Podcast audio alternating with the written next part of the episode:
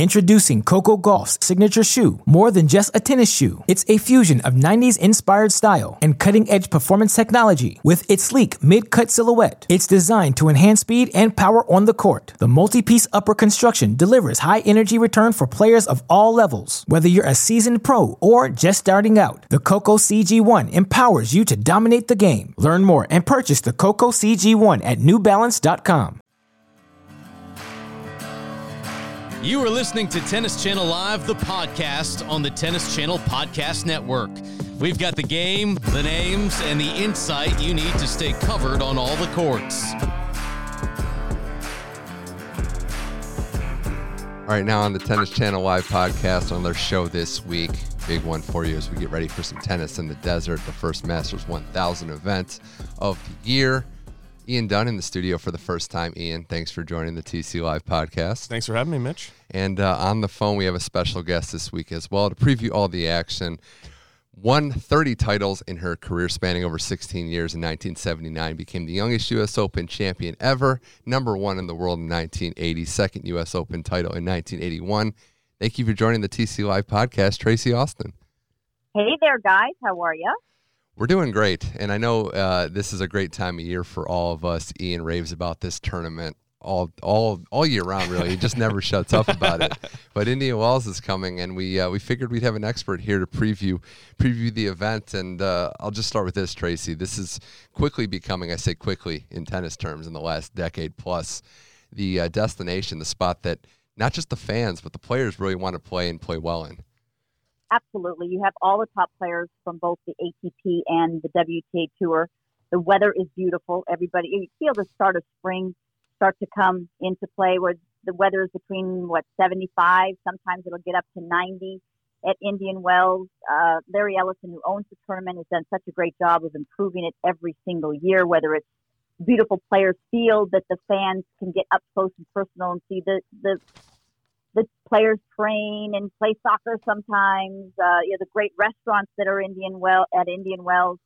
But I think overall, it's it's the great weather, the relaxed atmosphere, and the outstanding field of players that they're able to attract.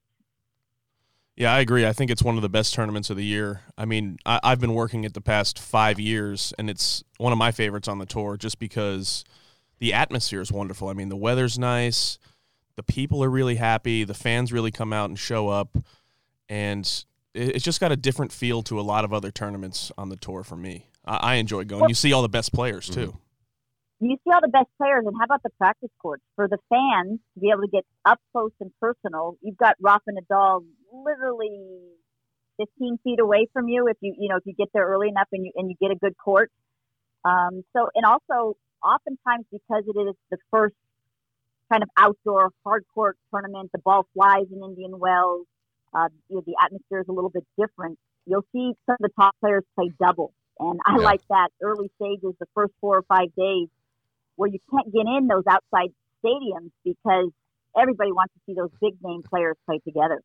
Yeah, absolutely. And, and just a little history on this on this tournament. Actually started way back when in 1974-75 in Tucson, Arizona is where this tournament started. Wow moved around California, a little bit of an upgrade. Sorry to all the From people. Tucson? Sorry yeah, to all the people in Tucson. I might have just offended, but it's been in Indian Wells since 1987, and uh, this tennis garden built in 2000, like Tracy said, is just a, a remarkable place and uh, keeps getting better and better. And, and, Tracy, looking at the season too, this is a month of March. There's no there's no majors. It's an interesting time though because you have two hard court tournaments right before clay court season, and they're both worth 1,000 points. They're week week and a half long tournaments what what's the mindset for the player going into this? Because there's a lot of points, a lot of money at stake for for something that is such a short mini season. Yeah, exactly. I mean, you want to have a great month because it is a month on outdoor hard courts where everybody in the is playing against each other. Everybody wants to play these tournaments because, as you said, lots of points, lots of money, um, you know, it's called the Sunshine Double. Very different atmospheres between the two in the fact that, that I, as I mentioned, Indian Wells, the ball flies a little bit more. Um, and the courts are slow, the courts are gritty. Uh, I think that players have been able to accomplish the Sunshine Double because there is that time in between to recover. They have those four, five, six days before they have to play in Miami. Uh, so it, it's when you look at this year, I think that Novak actually has a, a good opportunity to accomplish the Sunshine Double. But uh, what's also fun is you'll see players that will lose in Indian Wells and they might hang around and, and practice because they have that extra time before before Miami starts. But players that get on a streak now, it kind of sets them up for the spring and, and what's to come. Really, really important time of the year.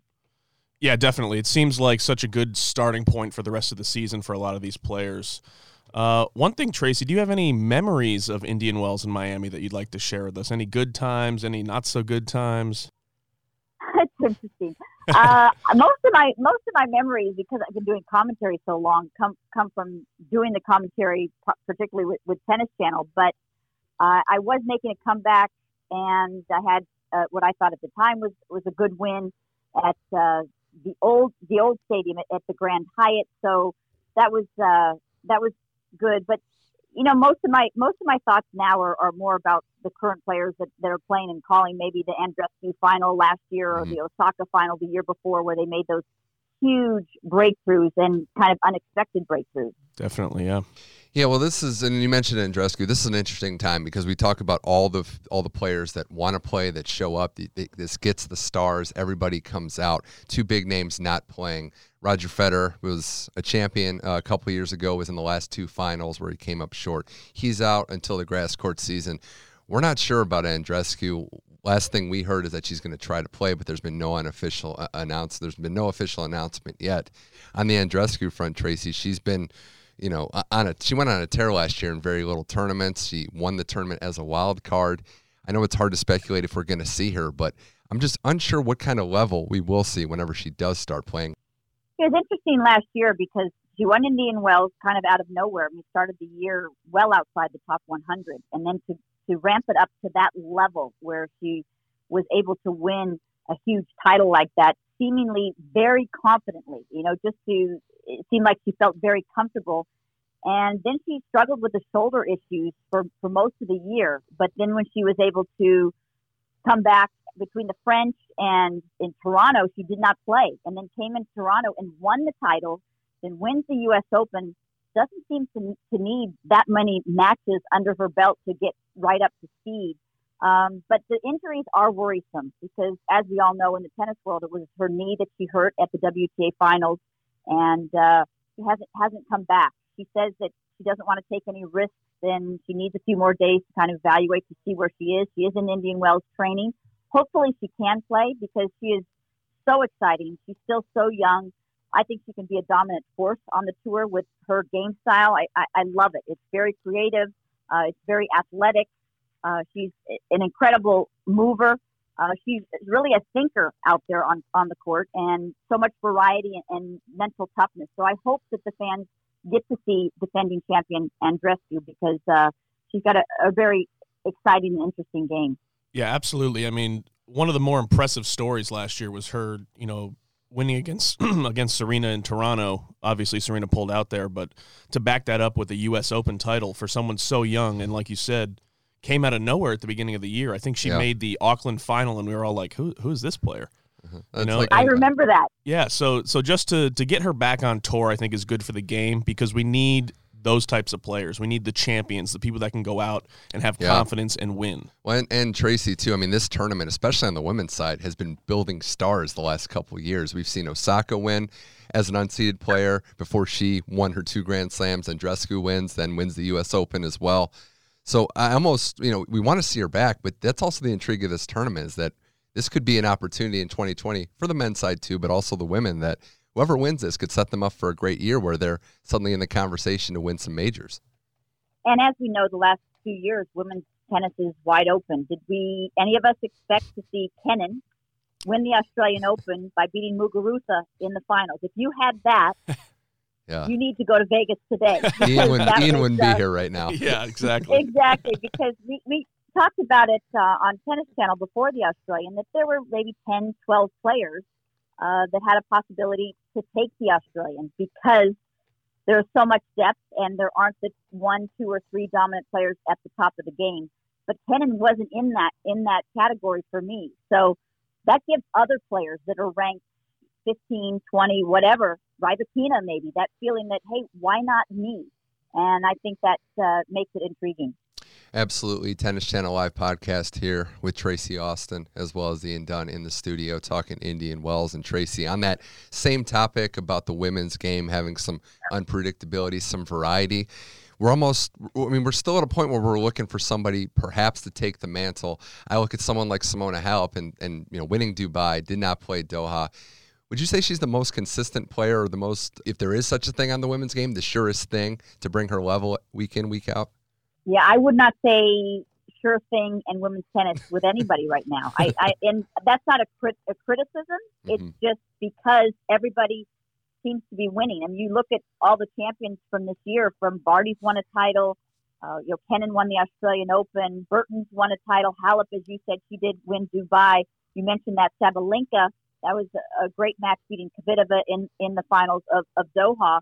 But there is not that one player. The one player that's probably won the most matches this year is Rybakina. She's won one title and three other finals, and we didn't know that much about her at the beginning of the year. She's really beautiful to watch. She's a fluid ball striker, you know, clean into the corners, very accurate, even temperament.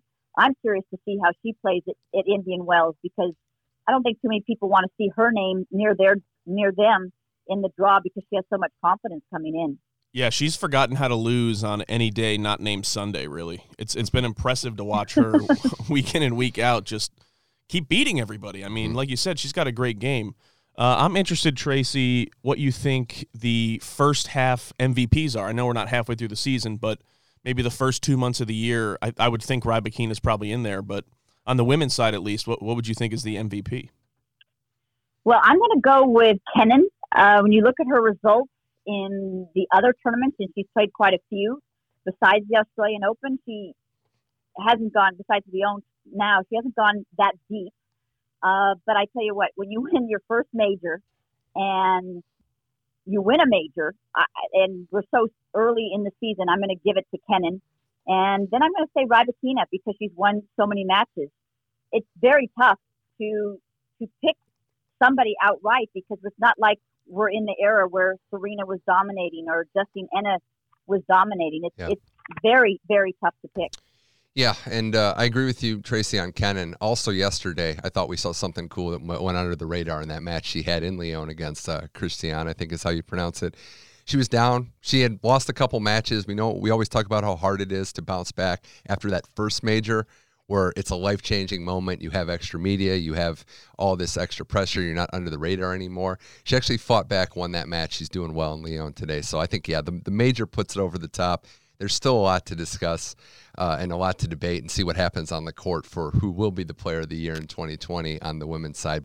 I do think that she needs to watch her schedule. She went straight from the Australian Open over to Washington to play Fed Cup and then straight back to the Middle East, to play both of those tournaments uh, now she's in France. You know, I think you, the demands on your time, uh, as we've seen from you know, other champ, past champions that have won a major for the first time. Actually, for myself, I, I could say the same thing. All of a sudden, everybody wants you, which is great. But you have to start somehow carve out some time where you're just you. You get to relax. You get to recover. Kenin hasn't had a chance to do that. So somebody on her team has got to kind of help her to pull back and even if she gets a lot of offers with guarantees or more media, you've got to have some time to recover mentally and physically. So she's very young. I hope that happens. Yeah, I think we're all in agreement Definitely. there. Introducing Coco Gauff's signature shoe. More than just a tennis shoe, it's a fusion of 90s inspired style and cutting edge performance technology. With its sleek mid cut silhouette, it's designed to enhance speed and power on the court. The multi piece upper construction delivers high energy return for players of all levels. Whether you're a seasoned pro or just starting out, the Coco CG1 empowers you to dominate the game. Learn more and purchase the Coco CG1 at newbalance.com. Uh, Tracy, on the men's side, seems like a two horse race in terms of who's had the best start. Djokovic, I mean, he's forgotten to lose Ian on any day of the week. I think that, that's clear to say 18 and 0 on the season. And Rafa won Acapulco. These two players are playing at a high level. We say it, it seems like Groundhog Day year in, year out, but hard to believe that they've widened the gap between the rest of the field as much as they have. It really is. And to me, there's no doubt who it is. It's it's Novak, you know, 18 and 0, as you said, and he just seems to be gaining momentum. The fact that he's was he 32 now? And he even talked about it when he won Dubai about trying to stay undefeated, possibly even the rest of the season. Could he win the calendar year Grand Slam?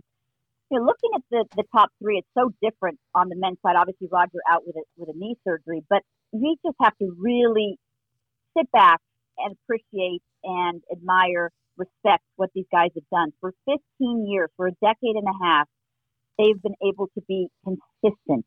They have been able to stay motivated, to get up every day and want to improve because the game moves on every five years. Everybody gets better.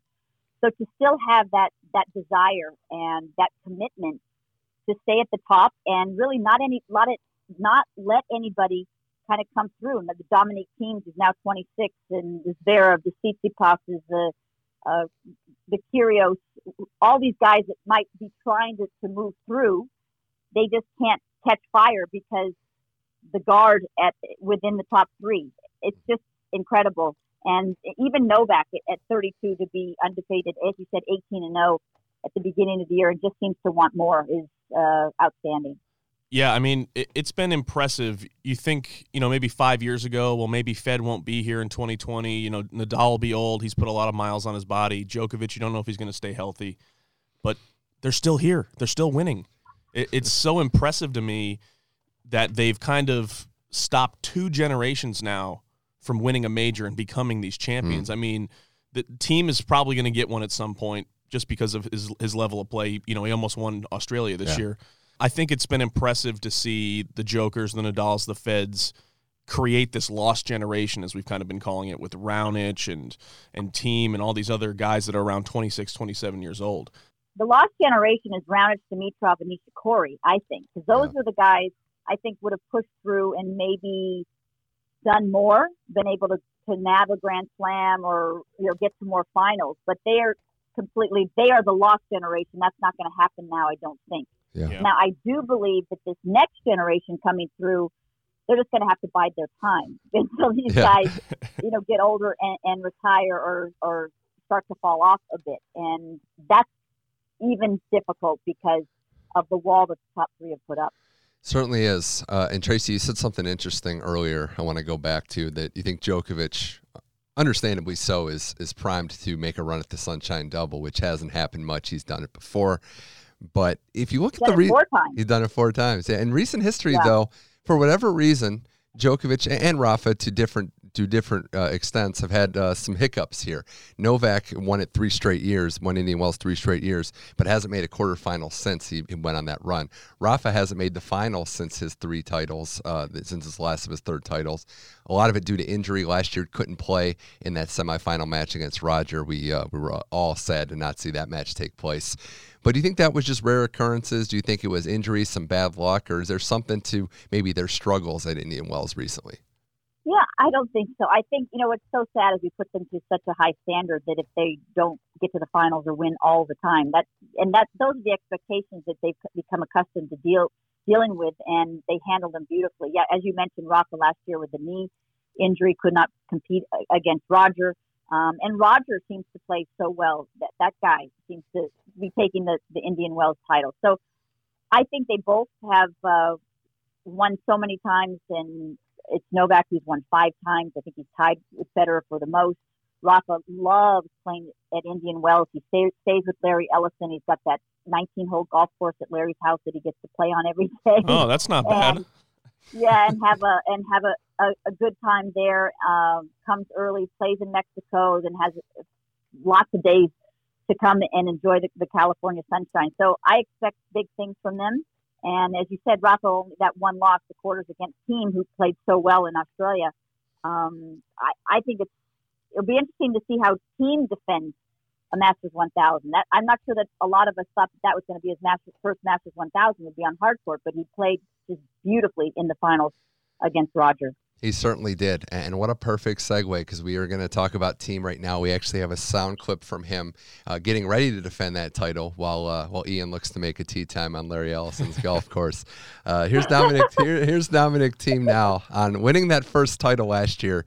Uh, unprecedented, really unexpected even for him. What it means to win that title and uh, what it means to be playing in the era with the big three. Here now is Dominic Thiem on the TC Live podcast.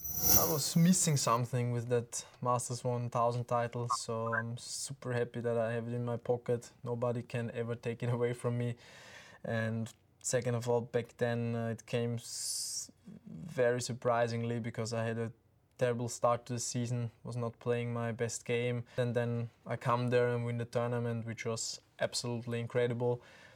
Um, beating Roger in the finals, of course, it's it's always a very special thing, and then Indian Wells, which is nowadays probably the the, the biggest of all the Masters 1000 tournament. To have the trophy, to have won the title there, it's, it's something very special, and I'm really happy that I'm well forever there as a as a guy who won the tournament there.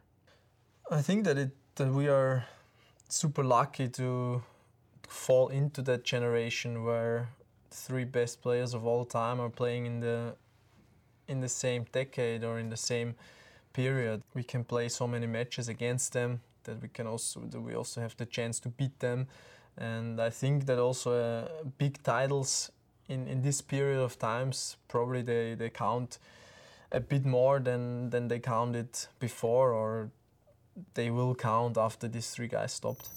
Lot, lot to break down there in that Dominic Thiem sound. Uh, I thought it was interesting that he appreciates the tournament, Tracy itself, and Indian Wells. He righted his season that started with that early crash out at the 2019 Aussie Open, but also that he appreciates playing against the best ever. And well, you saw it at the Australian Open this year that he lost the final. He wants to beat those guys. So Thiem definitely has the right attitude. And, and I, along with many, was shocked that this was his breakthrough last year. Yeah, I think that uh, you have to have that attitude to play in this generation. The one word that stood out to me was lucky.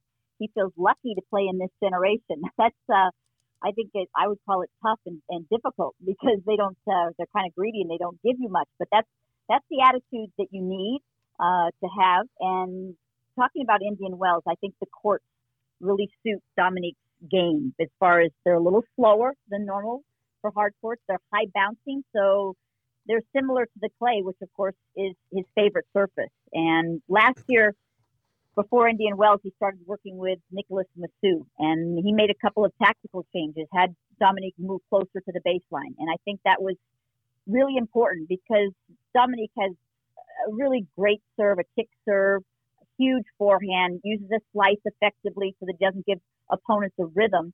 And the grittiness of the court at Indian Wells really helps all of that. But moving close to the baseline, hitting hard, the combination of the two, it, it really puts an opponent off balance. Yeah, it, has been interesting to see his rise in the last, you know, 12 months. I, I, I thought it was really interesting after the Australian Open when he was saying, I'm no longer happy to be here. Like, I feel like I'm close. And and just to see his demeanor on court, like he he didn't think, oh, this is going to be my last time to be in a final. He's expecting to make runs at these big tournaments now. He feels like he can Without beat. a doubt. Yeah, he feels like he can beat all these players, and, and it's just been fun to watch a guy have that much confidence in, like he said, the era with maybe the best three players of all time. So it's been cool to for him to have that mindset because I know if it was me, I'd be terrified every time I stepped on the court with these guys. And that, that's that's why I'm working here and not playing tennis. Mm. But but we know you, Panda. We know you. We love you. Oh, thank and you. we love you. yeah, but you know, it's the beginning, early stages of Thiem's career. We all thought of him as, as a clay quarter and, and getting to the finals of the French, and his breakthrough would be at the French. And I still think that would be a huge possibility to win that title, and and for years to come, maybe when Rafa finally retires. But the fact of the matter, in that final, he was up two sets to one uh, against Novak, and Novak looked like he was struggling physically.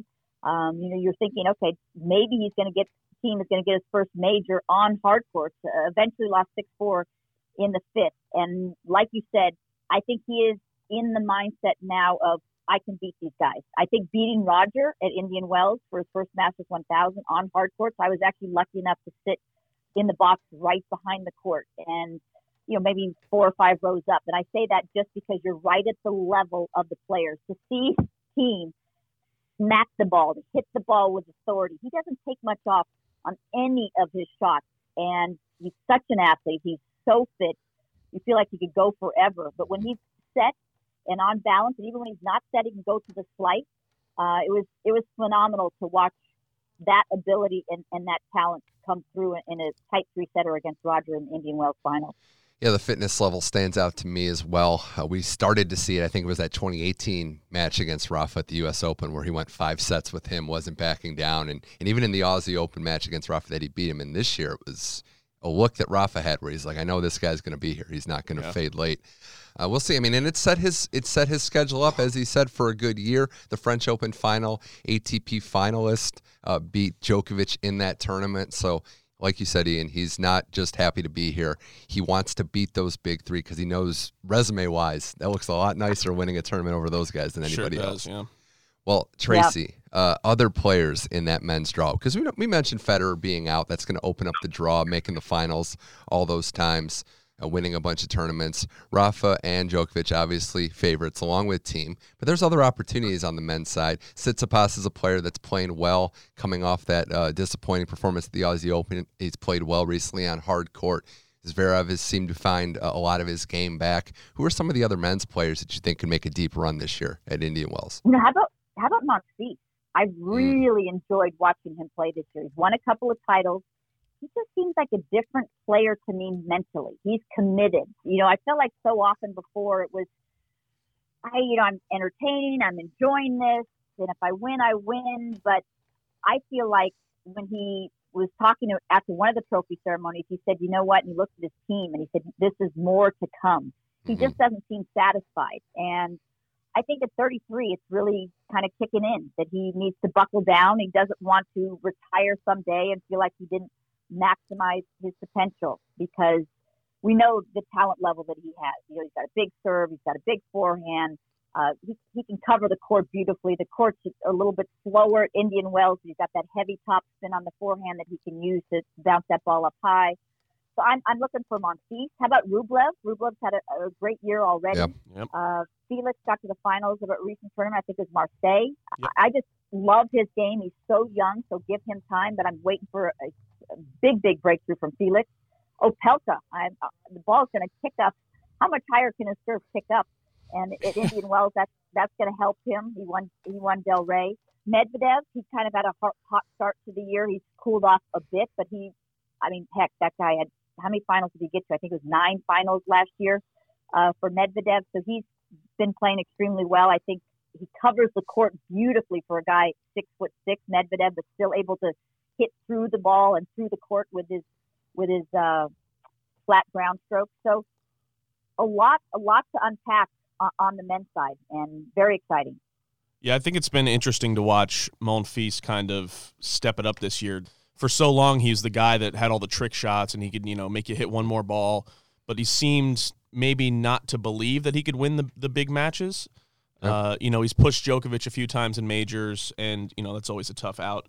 But Monfils I think in 2016 or 17, he had a big run in the U.S. hard courts where he won DC and you know made it deep in a couple other tournaments. It's it's like you said, been very nice to see him kind of yeah. bring it all back in and focus and realize, you know, this this could be it. Like I.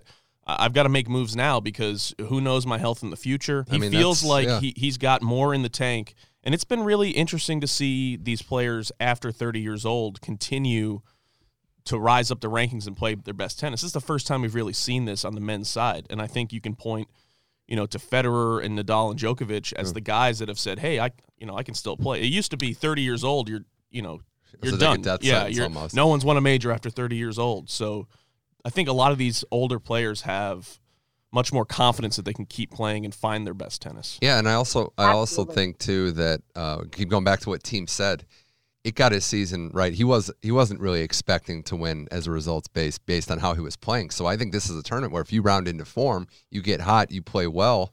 I mean, any one of those names Tracy said can make a deep run and ultimately get to a semi, a final, possibly be on the doorstep of winning. So this is this is still early enough in the season and big enough to where if you win this one, you're you're looking pretty good going forward.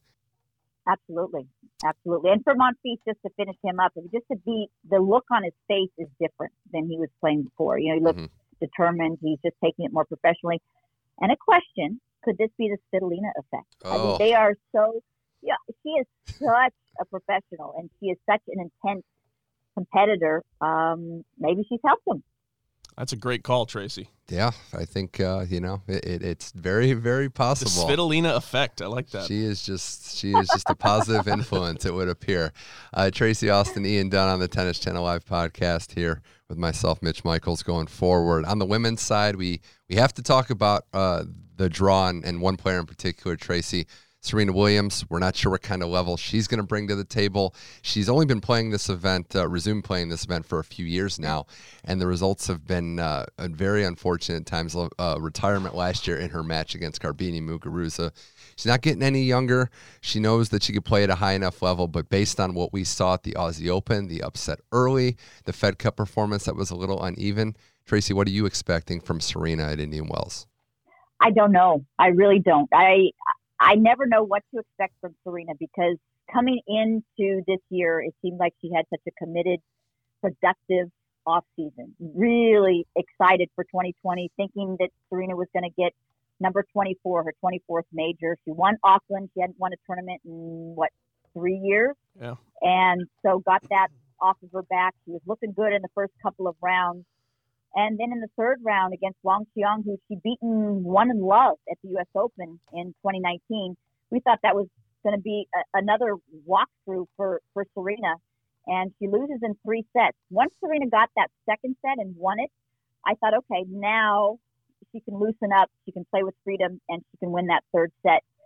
Surprisingly, she did not. Her target, she just wasn't finding her target. She was making too many unforced errors. Her first serve, which usually can just pull her out of so many predicaments wasn't something that she could just count on when she needed it, which for all of her career she has had. She wasn't moving quite as well as she was um, at, at, the peak of her career. And I think overall, um, I, I, just have to say it, I think others believe when they walk on to court. They're not quite as intimidated. Mm. So, but we always have to put Serena in the conversation that she can win. Um, so always exciting to have Serena back in Indian Wells. Yes. At 38, we I would love to see her tie Margaret Court, even surpass her, but there's always question marks. And it's interesting, you know, you say she's 38. She's the only player inside the top 30 over the age of 30 as well. So that that age gap is only going to get only going to get wider, and it's harder as you get older to to keep that same level. You know, we saw Federer in 2017 was ripping through, and then you know, after Wimbledon kind of had some issues. But that age gap is, I think, a big deal. Mm-hmm. And I think it is yeah. hard for those players as they get a little older to stay consistent when you've got, you know, Ash Barty, who's 23 and at the prime of her career, and all these other players that are just going to go out there yeah. and keep winning. Well, do you think, too, it might be not even who she plays, but just the fact of playing high level matches that many to win a tournament, seven or in this case, six? Like, you have to you have to keep playing at a high level. It's almost not so much about who's she playing, but just the test of playing every other day, sometimes back to back days. And I, I think that, well, yeah, go ahead, Trace. Well, since she had Olympia, she's been in four major finals. So she's won six. It's just that last mm. match and that last hurdle that she struggled with, where she's, you know, lost in two Wimbledon finals, two U.S. Open finals, all in straight sets. That to me, I don't think almost was the tennis. It was like she locked up a bit. Maybe the equal, you know, tying the record and equaling the record with Margaret Court got into her head. So I don't think it's that. I always remember when Chris Evert, who actually played until she was 34, I, I didn't have that opportunity to, to play forever, but Chris did say, as you got older, she felt that you just had those days where you could be inconsistent and you couldn't count on it. It's it's you know it, it's a lot as as you said, Mitch. There's nobody else in the top ten, but I will say there's there's others that are close to 30. I mean, Halep's getting up there. You've got Kvitova, who's you know in her late yeah, 20s. she's 29. So, yeah, yeah. So there there are players. You got the whole span in women's tennis. You got Coco Gauff, who's going to turn 16 in, in in a few days, who literally could play for another 20 years. That's incredible to think about. Wow. Yeah, I mean, this could be a tournament where she makes a lot of noise as well. Well, we can we can wrap this up here. It's been a great discussion. Thanks again, Tracy, for spending some time with us talking tennis. uh, with some other players on the women's draw because this is uh, this is almost a call your shot tournament. Vesnina won it a couple years ago. Osaka was under the radar. Andreescu was a wild card. Tracy, and then we'll get to Ian as well. Who do you think could make a run ultimately win it? That's maybe outside the uh, the radar, not one of the favorites. Gosh, it's it's so tough. I'm curious to see Coco Gauff because it seems like every tournament that she plays, she improves. And at the U.S. Open last year, we were talking about her, her second serve being a little attackable, her forehand not quite as consistent, not as big of a weapon as her backhand. She shored those two shots up, and I mean, we all know how deep she can go. She lost the fourth round of Kenin to Kenin at, at the Australian Open. So Coco has the belief. She has this incredible internal belief, self confidence, whatever you want to call it. She's it's poised without being cocky. It's a, a really she has she monitors it perfectly. And now with turning 16, she'll be able to play a, a few extra tournaments, get a few uh, a little bit more experience. I'm looking to see how she does. Swiatek is someone from uh, Poland who I love her game. Mm. I think she's going to make a run and start to go deeper soon. I don't know when that is. Rybakina, how about Kim Clijsters? I think that's worth a mention. The Kimmy, fact that wow. Kim Clijsters will also be playing.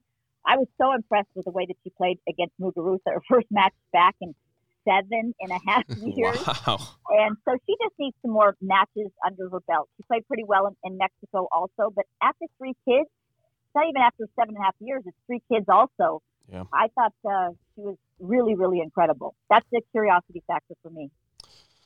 Well, whenever it comes to women's tennis and picking favorites, I, I, always tend to lean towards my girl Belinda yep. Bencic. uh, I just think it, has been for the whole tournament. Yeah, for for the whole tournament. Okay. Uh, I, okay, it's just been so interesting I've to got me. Got a really shocked look on my face right now. it yeah. always goes back to Belinda for I me. Think I think he might have a crush on Belinda Bencic. Maybe, maybe. Man, that could yep, be it. Maybe. Unconfirmed. Giggle or two there. Yeah. but I mean, it's been interesting to watch her rise. At the end of 2018, she was playing, you know, futures events almost in in Las Vegas and Texas, and to make it all the way back to top 10, and I mean, she was up to four this year. I, I'm just interested to see how she kind of shows up to this tournament, and I'll be cheering for her from you know from the stands. Yeah, uh, we, we get it. We get it. We understand. You know what? Actually, I think that's a, not a bad call because I think what you're looking for is you're looking for the Osaka. You're looking for the Andreescu. You're not looking for me to say, oh, it's going to be Ash Barty winning Indian Wells right. for the first time. Yeah. So Simona Halep repeating because the court speed is so great for Halep. Um, so, you know, Bencic, we know she won in Canada a few years back, beating four or five top 10 players. When she gets hot, I think it was Dubai last year that she yeah. went through a, a, number of top 10 players. So when she gets hot, uh, she definitely can take the title. She knows that she can do it.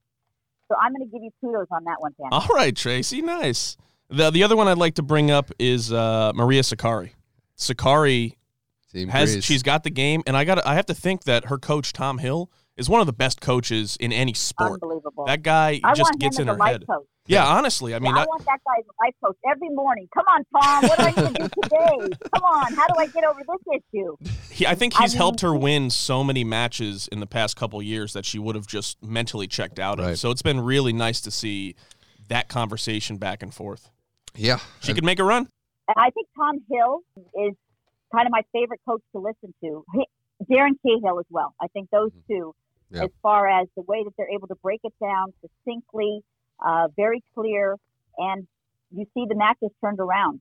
Sakkari, for me, I don't think has a big enough game, so she may be able to make a deep run, but I yeah. don't think she'd be able to make to, to win the whole title. But as long as I can see Tom Hill coming on or listen to Tom Hill coming on court, I'm happy. Yeah, uh, I, I, aren't we all? Aren't we all? I would say uh, some other names to uh, bring up just to throw some in there. Uh, Diana Yastremska I think she's got the potential yep. to maybe make a breakthrough, whether it's this tournament or soon. Interested to see you mentioned court speed, Tracy, and Anisimova, what she looks like at this tournament. She seems like she's getting her game back. We know she went through a lot last year, beats Svitolina this year. And I got to also shout out one final one to uh, the Tunisian treat, we'll say, Ons Jabeur. just Tunisian oh, treat. Yeah. Just I love her style of fun. play. Exactly. It's different. it's different. It's so unique. You know, and, and yeah. it's so often we just see the same back and forth and back and forth. And Ons Jabeur is so creative and uses the whole court. She'll serve a volley, she'll slice, she'll drop shots. It reminds me a little bit of Barty. Yeah. Um, so yeah, I, I think that and she's starting to get confident. She's having some wins, so she believes that she can play at the high level. Uh, so I, I agree with that one. And Anisimova, that's a, a great call because she hits the ball so hard, so deep. You just watch where the ball lands. It's always close to either the sidelines or to the baseline. As you've mentioned, she had a tough year losing her dad last year, as Sabalenka did. Sabalenka just won big title, and she lost her dad, so she's doing it for her father. So maybe that inspiration helps get her across the finish line. There's so many backstories, and uh, you know Osaka. How is she going to be playing? Right. Because she's had kind of a, a start of the year that was good, but then it's been iffy. Um, in Fed Cup, she lost to Sorribes Tormo 0 and 3. I know it's on play, but that's just a strange scoreline with a serve that big for Osaka. So where is she? I- just think it's. I, I always love the backstories and what the players coming in with, confidence wise and fitness wise, and the coaching. Because I think uh, Sascha Bajin can make a huge difference in your Yastremska's game, and I think he already has. It's going to be a fun tournament. I know we can't wait. We'll uh, we'll probably have to set up like a group dinner at like the Nobu on ground just to go over our picks. So we'll definitely see you there, Tracy. But seriously, Tracy, thanks for coming by. Tracy Austin Hall of Famer breaking down our picks, and we'll have to we'll have to reconvene and see how some of these go, some of our predictions See go. how wrong we were. Maybe we'll be right, guys. Oh, good call. You're right. Who knows? Who knows? Thanks, Ian and Mitch. Thanks a lot, Tracy. Thanks again to Tracy Austin for coming on the TC Live podcast. Thanks to Ian Dunn for being in studio. Reminder you can catch every episode of the Tennis Channel Live podcast on the Tennis Podcast Network. For Ian Dunn and Tracy Austin, I'm Mitch Michaels. This was the Tennis Channel Live podcast. We'll see you next week. Enjoy Indian Wells.